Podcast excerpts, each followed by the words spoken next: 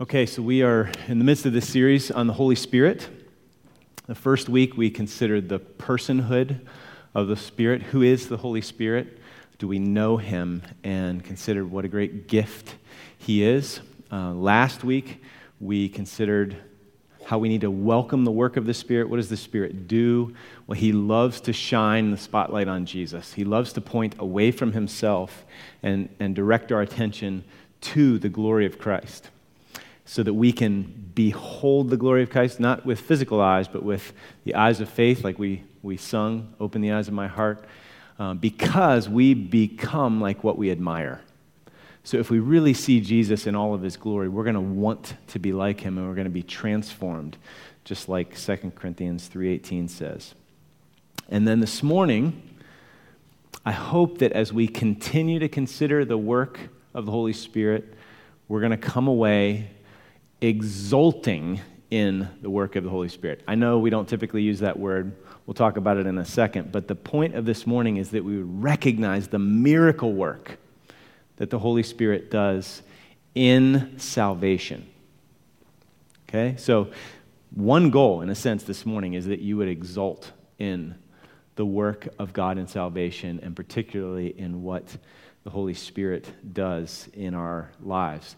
I hope that we're thrilled with the work of the Holy Spirit. Um, God has done great things in our lives, and sometimes I think we just aren't aware of all that he has done and all that he is doing. So, like I said, exult, not a word you probably use all that much. Maybe you think you never even do that. What does it mean to do that? Have I ever done that? Um, well, basically, it's just kind of a fancy word for what you do when you're really jazzed about something. Okay? If you are overjoyed or thrilled, you're on cloud nine, you're reveling in something, you're glorying in something, you're taking delight in something. So, when was the last time you exulted in something or someone? Was it with a sporting event? Maybe a favorite sports team? Amazing win, big game win. You were exulting in the success of a team that you identify with. Okay, in fact, it's really interesting if you think about when we do this. We're either basking in the glory of our own accomplishments or basking in the glory of someone else's accomplishments when we exult. I think that covers most of it. So you can, you see people that finish a marathon or they, they do something, they win, they're like, yes, they're just basking in the glory of their accomplishment. Or, like I said, a team, favorite team, World Series, Super Bowl, whatever it is for you, and people go bananas, even if they're generally, you know, pretty calm. Their team wins, they are just exulting in the glory of that victory. So we need to know something. Exulting, like the stuff of the heart that leads to exulting, that is intensely practical. If you, if you hear me say, main goal application of this is that you would exult in the work of the Holy Spirit, you I got like things to do this week. I got hard things in my life. How practical is that? Oh, it's intensely practical. It's so important that this would be in our lives. In fact, exaltation shouldn't be optional in the Christian life. We need to get thrilled about the blessings of the gospel. Think about the ugliness of apathy and indifference, especially over things that are great and meaningful and important, like the gospel. And why is it that lesser things captivate our attention and we gush over created things like technology? Because we're bored with the Creator and His glory and His gifts, and we're bored with the gospel. So, exaltation is not just for people who are really doing well and have everything going for them. It isn't just for people with certain kinds of personalities, you know, given to enthusiasm and bubbliness. This is for sufferers. This is for strugglers. This is for all of us. In fact, it's in the context of suffering and trials that Peter wrote in the first chapter of his letter. Don't turn there. I'm just going to read you um, two verses from there. But he's talking about how, you know, suffering and trial test and prove our faith. And he said, to those sufferers, though you have not seen Jesus physically, literally, like the apostles did, you love him. Though you do not see him now, you believe in him and rejoice with joy that is inexpressible and filled with glory. How often has that been your experience? Do you want that to be your experience more? That sounds like exulting in the gospel. And they're doing that because they're obtaining the outcome of their faith, the, the salvation of their souls. So, do you think there's any connection between exulting in the person of work and work of God by His Spirit and how we live our lives? I hope that you would say yes. If not, just hang in there with me. Let me just open with an illustration here from the book of the month. I'm, i told you I'm going to keep plugging this thing. So, interspersed in between some of the chapters, there's little testimonies of people's lives that are powerfully transformed by God, uh, by His Spirit. And so, Francis Chan tells of Thomas and Jen Yun. He says, Have you ever met people who are so joyful and kind you assume they're fake? I'm guilty of that for sure. After all, no one could genuinely be that cheerful, certainly not all the time. Thomas and Jen would be the first to admit their imperfections, but I secretly wish I could see those come out more so I would feel less guilty about myself. And Jen works in the church office, and she's one of the people I think when I hear the term spirit filled, she doesn't have a list of accomplishments to amaze you. It's more about who she is than what she's done. I think you know the type, the person who convicts you just by how she lives her life and interacts with people. I first met Thomas because he was a chef and co owner of an extremely nice and expensive steakhouse in town. And, you know, he had invited Francis and his wife to have a meal there. While there, Thomas shared with me how great the restaurant was doing. It had far exceeded expectations. In another three years, he would receive back not only his initial investment, but a huge bonus on top of that.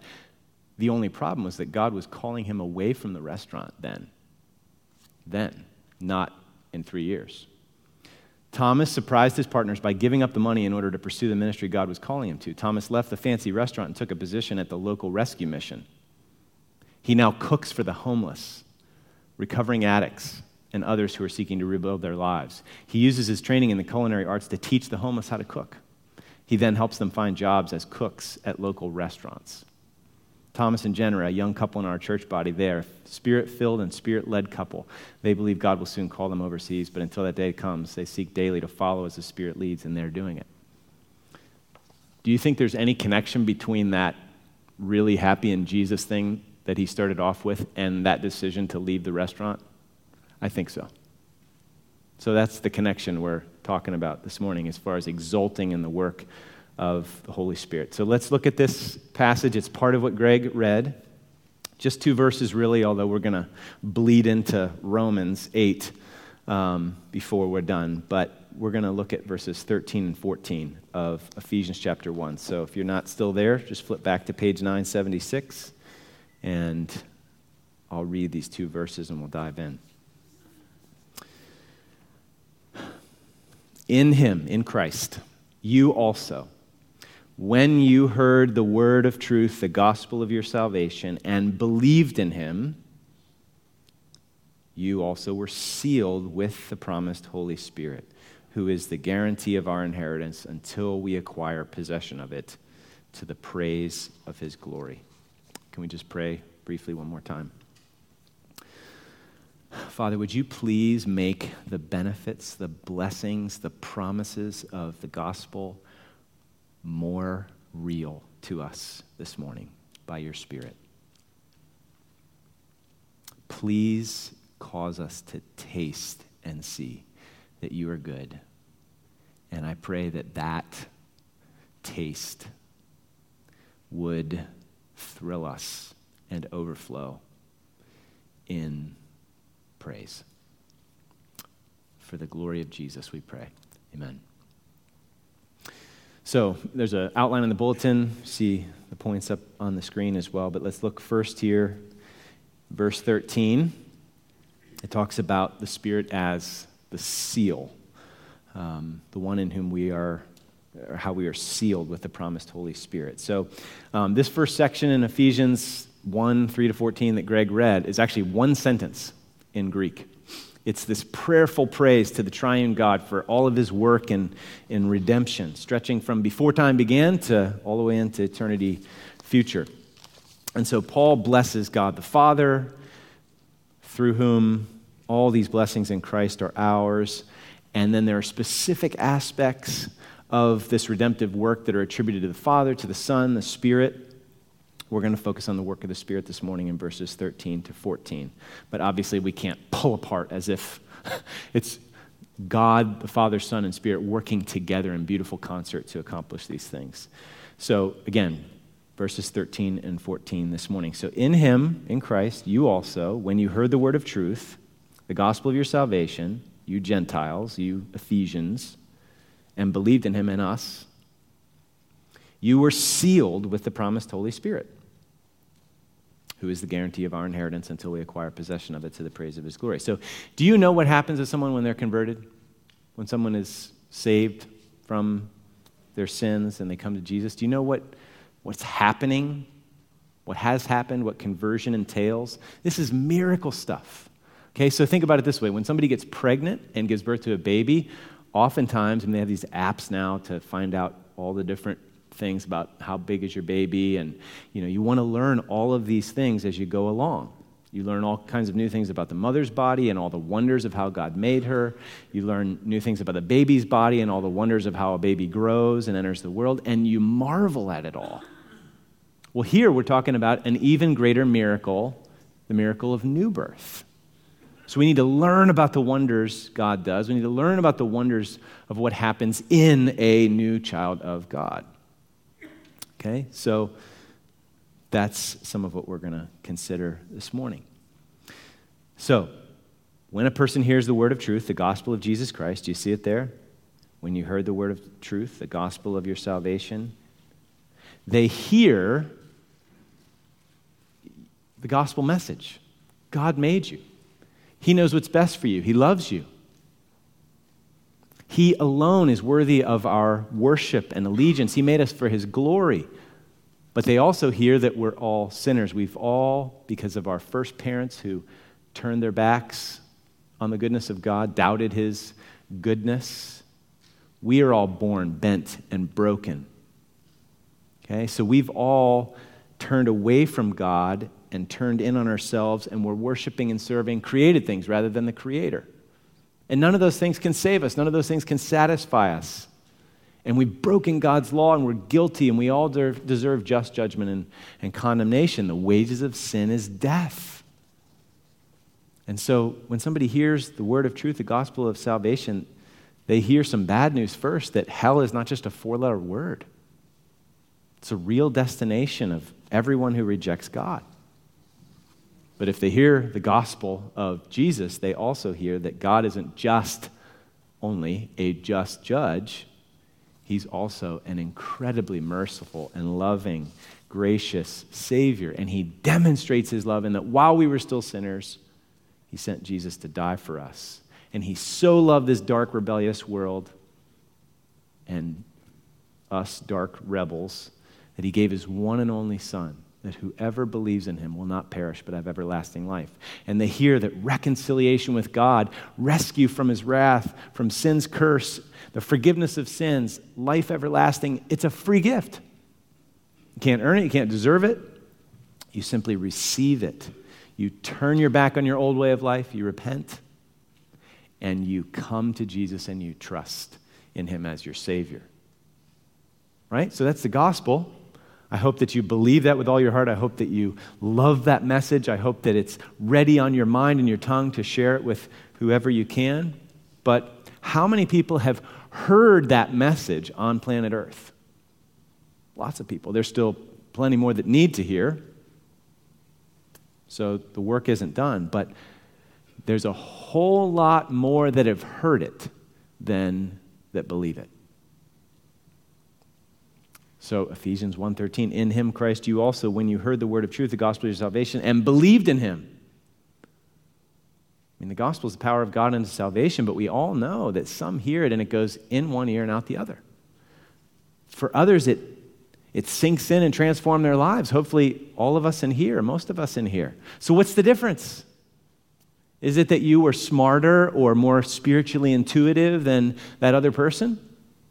No, it's the work of the Spirit of God activating that gospel seed and causing it to grow in your heart and transform you from the inside out. Like Jesus said in John 3, the wind blows where it wishes and you hear its sound, but you do not know where it comes from or where it goes. So it is with everyone who is born of the Spirit. So the Spirit is the regenerator.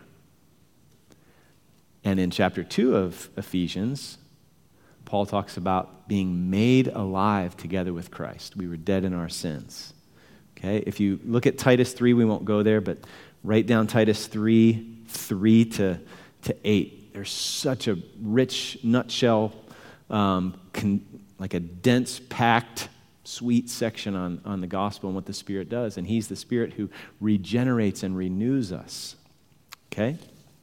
So the Spirit is the regenerator. We hear the gospel, and it doesn't go in one ear and out the other because the Spirit takes it and, and makes us alive. We're given repentance and faith as gifts so we can't boast, it's all of grace. So when you heard and believed, you were sealed with the promised Holy Spirit. Those all go together. It's not like it's you heard and believed and then you were sealed with the Spirit. It's the work of the Spirit as you believe. So, what's this sealing all about? Well, in Paul's day, this sealing had connotations of ownership and protection. Okay, it could be used of animals or slaves. Okay, they would be branded. This is back in Paul's day. They would be branded or marked with a, a seal indicating who they belonged to. It also has connotations of protection. So Jesus' tomb was sealed, same word, okay, in order to protect it from grave robbers. So in Ephesians 4, same book, 4:30, it says, "Do not grieve the Holy Spirit of God, by whom you were sealed for the day of redemption." In other words, He's going to keep you until the day of redemption. So, ownership and protection, this seal idea. And maybe we can appreciate the protection aspect pretty immediately, but ownership, especially if slaves were sealed by their owners, this might not have the greatest connotations initially. But that would be to miss the point. This ownership is a wonderful thing. It means that God has chosen us and set his affection on us and made us his. So, this, this sealing with the Spirit is God saying, I love you. Like, put your name in the sentence. I love you. I'm choosing you. You are mine. So, to use an important phrase from other parts of the Bible that's, that kind of intersects with this, we are his treasured possession. We're his. You know where that comes from? Listen to Deuteronomy 7. In fact, flip back there. Deuteronomy 7, because this language comes up a number of times in the Bible, and we just need to see how amazing this is that we would be called this. It's hard to believe.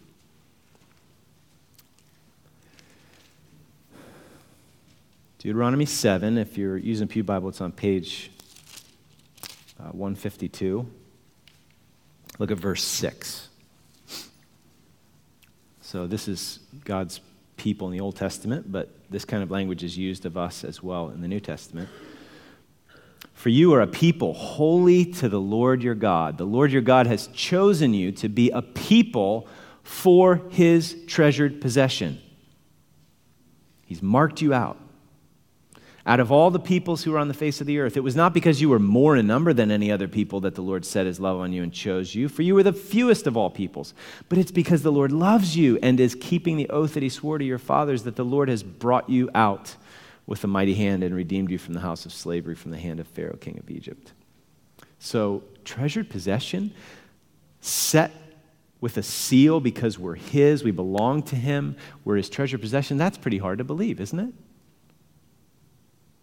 I mean, what's the value in us? Do any of you go through an average week, or does this periodically happen where you feel like, you know what, God probably barely puts up with me? I did it again. I screwed up again. How often do you feel like you don't measure up? Like you're failing, like you're a failure, like you've let God down and disappointed Him? Do you ever wonder if maybe He might just change His mind on you?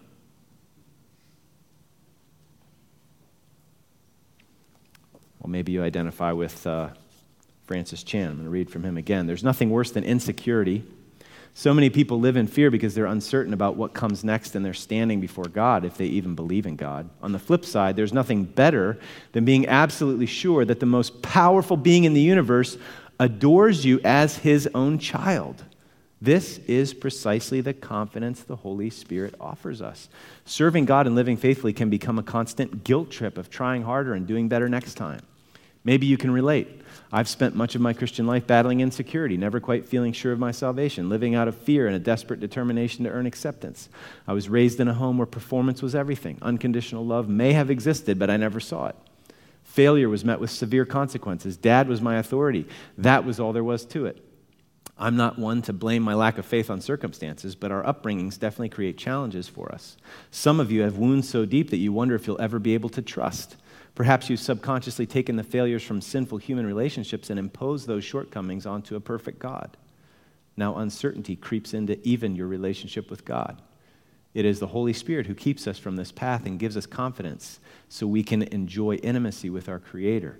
Though I do not believe God gives us His Spirit solely for our personal benefit, it is undeniable that one of the greatest aspects of being in relationship with the Holy Spirit is the intimacy, security, and encouragement He brings us. It is then we can serve God as a beloved child rather than a stressed out, guilt ridden slave.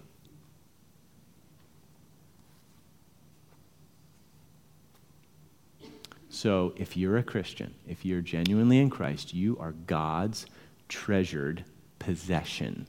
And He actually wants you to know that.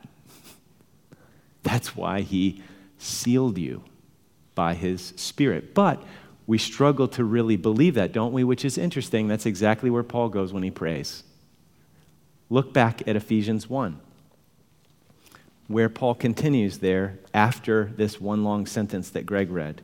Look at verse 15. For this reason, because I've heard of your faith, I don't cease to give thanks. I'm just praying for you guys all the time. Verse 17 that the God of our Lord Jesus Christ, the Father of glory, may give you the spirit of wisdom and of revelation in the knowledge of Him, having the eyes of your hearts enlightened, that you may know what is the hope to which He's called you. Second thing, what are the riches of, look at the language, His glorious inheritance. What's God's inheritance? It's His people. You need to know that you're God's treasured possession. So Paul's praying because he knows it's hard to believe. He knows it's hard to be secure in the gospel because we keep, you know, spring loaded, we kind of snap back to trying to earn our standing with God. So you were marked by God. You are identified by the Spirit as God's possession. You are His. It's an ownership. This is a sweet thing. You've been adopted. You are secure. We are safe because we are His. We are protected. So if you knew that, like really knew that, and I mean lived with a real heart level awareness and sense of the love and the approval and security that's yours by the Spirit in Christ, because of the initiative of the Father, do you think it might change how you live day to day? Well, God wants you to know. God wants this for us. And He gave us His Spirit. He sealed us with His Spirit for just that reason. The Spirit is the seal of God on us. And by doing so, God is saying, You're mine. But that's not all. The Spirit also is the guarantee. Look at verse 14. So, in Christ, when you heard the gospel and believed, you were sealed with the promised Holy Spirit, who is the guarantee of our inheritance until we acquire possession of it. So God gave us His Spirit because He wanted us to know that we're His and that we're secure and protected and kept by Him. And the Spirit of God is the guarantee of our inheritance. What does that mean? Well, this word, guarantee, was used in New Testament times in the realm of commercial transactions. Okay, so it can refer to what we would call earnest money. If you've ever bought a house, you know what earnest money is, or a down payment on something. Well, what's the point of earnest money? What's the point of a down payment? It's proof and guarantee that the full payment is coming, right?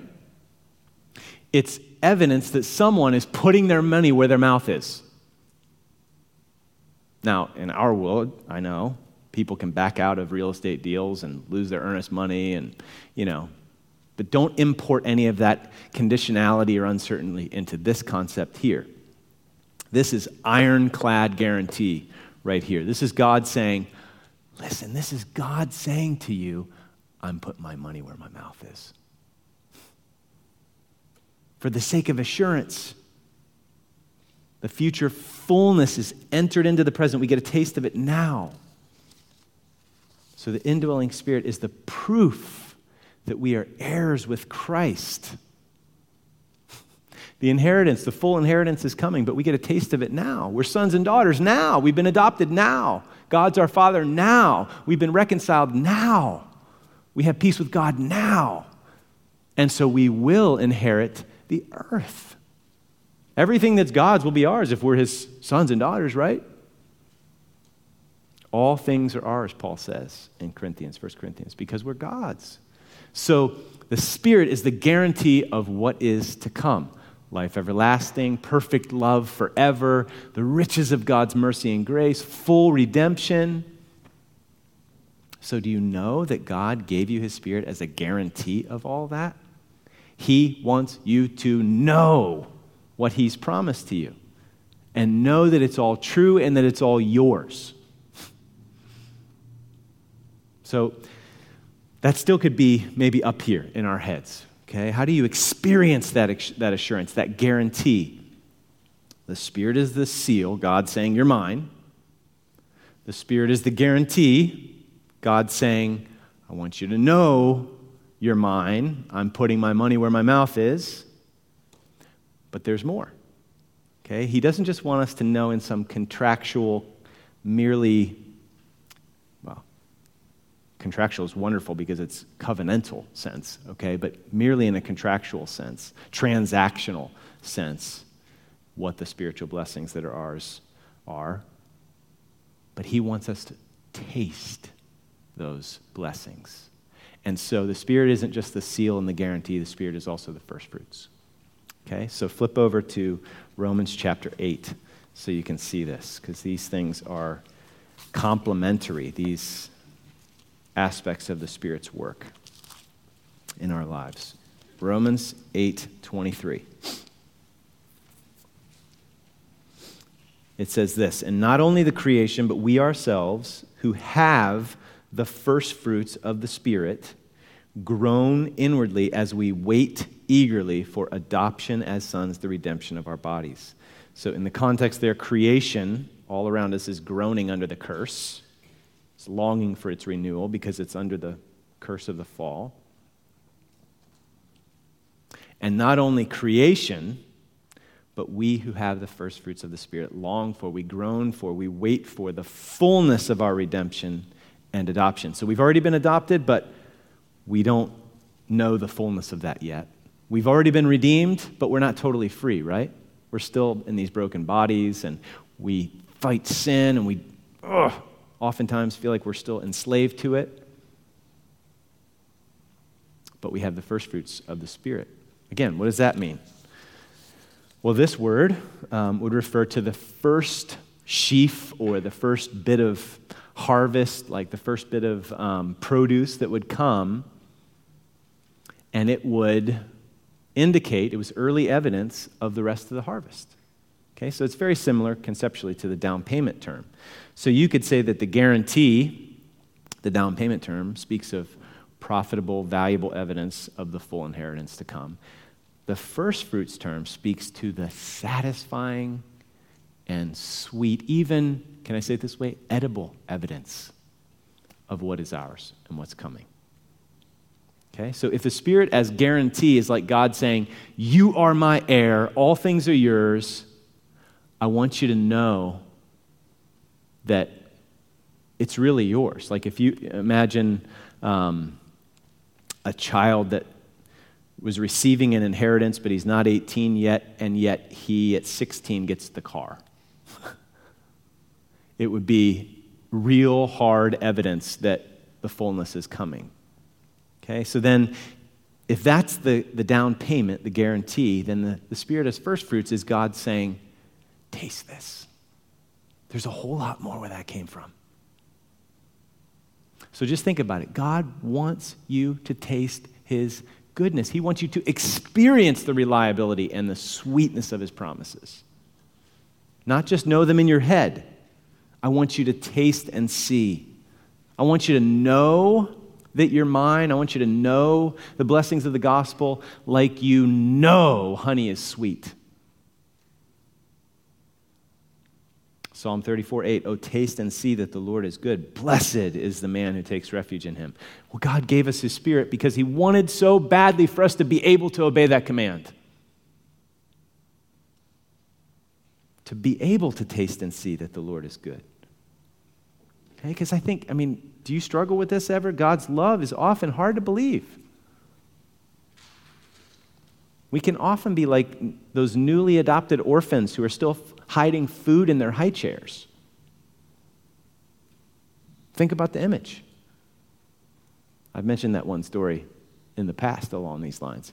Really adopted, but still acting like they're, they're back in the orphanage. We can still operate that way. There's all this worry and fear. Well, it's because we need to know, really know, really experience, really taste, really believe God's perfect love because perfect love casts out fear. So, we already saw why Paul prayed how he prayed in chapter 1. Look at how he prays in chapter 3. Flip to Ephesians 3:16.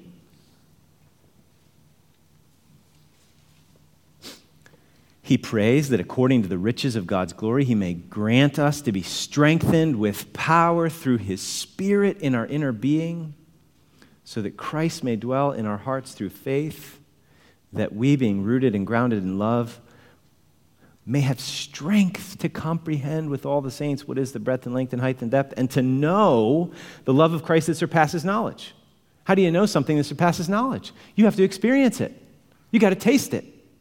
It's the only way you really know it like this. And you need the power of the Spirit to do that. That you may be filled with all the fullness of God. So God doesn't want us merely to know in our heads that we're adopted and that we're His. He wants us to feel it and experience it and taste it so that we're thrilled, so that we're secure. So adoption and redemption are already, but they're not yet. And the already is real. But it's not so visible and tangible. So we need the Spirit to make those realities real to us. And hopefully, as He does, it whets our appetite for the fullness, for the full, full fulfillment of those promises. So, do you want to know what, like, do you want to know like that? Do you want to be assured like that? Do you want to be secure like that? This is the work of the Spirit. This is something to exult in. Thank you, God, to know His character. That's what He wants. And then to say, please do it. Praying Ephesians 1, praying Ephesians 3. I need to know this more. Let's flip back to Romans 8, because I think this gives an illustration of what this looks like in real time. How we know it and how we need to know it. So, we looked at, at this groaning, the first fruits of the Spirit in verse 23, but back up a little bit and look at verse 13.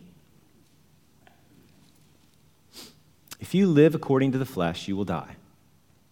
But if by the Spirit you put to death the deeds of the body, sinful deeds, you will live.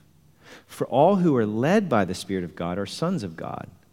For you did not receive the spirit of slavery to fall back into fear, because you've been reconciled because of Christ's work on the cross, but you have received the spirit of adoption as sons, by whom we cry. That's a really strong word right there. Cry out. This is not like, oh, hey, daddy. This is cry out, Abba, Father. The Spirit Himself bears witness with our spirit that we are children of God, and if children, then heirs. Heirs of God and fellow heirs with Christ, provided we suffer with Him. Okay, so, and suffering is, is quite a bit in this context right here. So, just to make this a little bit more practical, because I think sometimes we might wonder if we've ever known that testimony of the Spirit, that assurance from the Spirit. I think this is, is one good example of how this works. So, um, little book called Who on Earth is the Holy Spirit by Tim Chester and Christopher de la Hoyde. He says, As I, Chris, was writing this book, my mother died. She was one of my best friends, and her witness to me through the tough times of her life was one of the key means of grace God used to bring me to faith in Jesus. One of her last text messages to me from hospital read, Night, night, my son, brother, and co heir. It's been a painful time. In the moments of intense sadness and loss, sometimes all I've been able to do is cry out, Father. And yet, it's been a huge encouragement to me to know that as I do that, it's not just me striving with my strength to reach out to my Heavenly Father, quite the opposite. As I cry out, Father, it's the Father Himself who is reaching out to me through the Spirit, reminding me that in Jesus I'm His beloved child and drawing me back into His embrace. So, where do you go when you suffer? If you cry out, Father. You might not recognize that as the work of the Spirit. It is the work of the Spirit. It's that spirit of adoption that's within you because you're running to the right place. You're running to your Father. Why would you be doing that? So, I don't know if any of you have struggled to know that you're real. Like, am I, am I real? Is my faith real? I have. Maybe if you think you were real, you had real faith, you know, you, would, you wouldn't struggle like you do, or you'd never suffer, or you wouldn't sin so much. No. I think some of the greatest times of confirmation that have come for me and others that I've talked to, it's in the midst of trial and struggle. And when you respond, not perfectly, but you respond in faith and you run to God rather than away from Him. And even in the midst of our stupid sin and unbelief, He comes and rescues us. Father. And we come back. So, have you run to God in suffering? If you have the Spirit, you may not understand. You may groan and cry out, not even know how to pray, but you'll cry out to your Father, and even the Spirit can pray for us when we don't know how to pray. Let me just give you one other example here of how this works. This is a really powerful thing. So, Russell Moore and his wife adopted some boys from a Russian orphanage, and one of the things that struck him when he went there was how quiet it was because nobody had attended these children so long that they finally stopped crying. Well, you know how you have to go once and you have to go through all the hoops, and you know, so they spent time with the boys. Then they had to go back to the United States, and things had to happen, and then they could come back and finally pick up the boys. So Russell Moore describes how he was struck by the terrible, poignant silence of the Russian orphanage, because this word cry out is really a strong, like, cry out word in verse 15 of Romans 8. Children learn not to cry out when, when no one comes to them, when no one cares for them. For a week, Russell Moore and his wife played with their two future sons. They read to them, sang to them, held them uh, held them, loved them. And each evening they walked out, leaving this eerie silence behind. And then on the last day, the time came for them to go. They had to go back to the United States to complete the legal formalities before the boys could become part of their family. And Russell Moore says he felt compelled to turn back. He went back in and, quoting the words of Jesus, said, We will not leave you as orphans. We will come, to, come for you. And as they walked out down the corridor, they heard one of their sons scream out the scream of a one year old, wordless, angry, desperate. And Russell Moore says it was the most terrible and lovely thing he ever heard. It cut him to the heart, but it was the cry of a son for his father. With that cry of anguish, this orphan had become a son. So just think about how great is the gift of the Spirit, the work of the Spirit. He is the seal of ownership and protection. He is the Father saying, You're mine.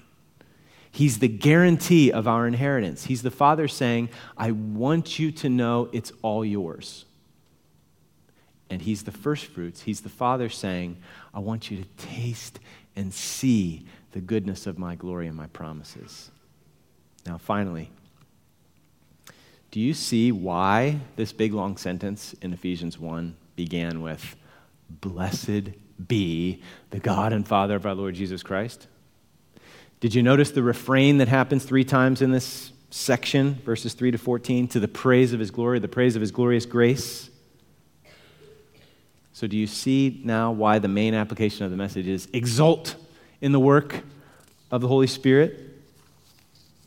Because if we really grasp what we have, what we've been given, what He loves to do, why God gave Him, we're going to say, Blessed be God. Oh, He's so good and so great. Way better than a, a Super Bowl win or a World Series win. So, Francis Chan challenges us to do this in, in his book, The Book of the Month, and I, I give it to you.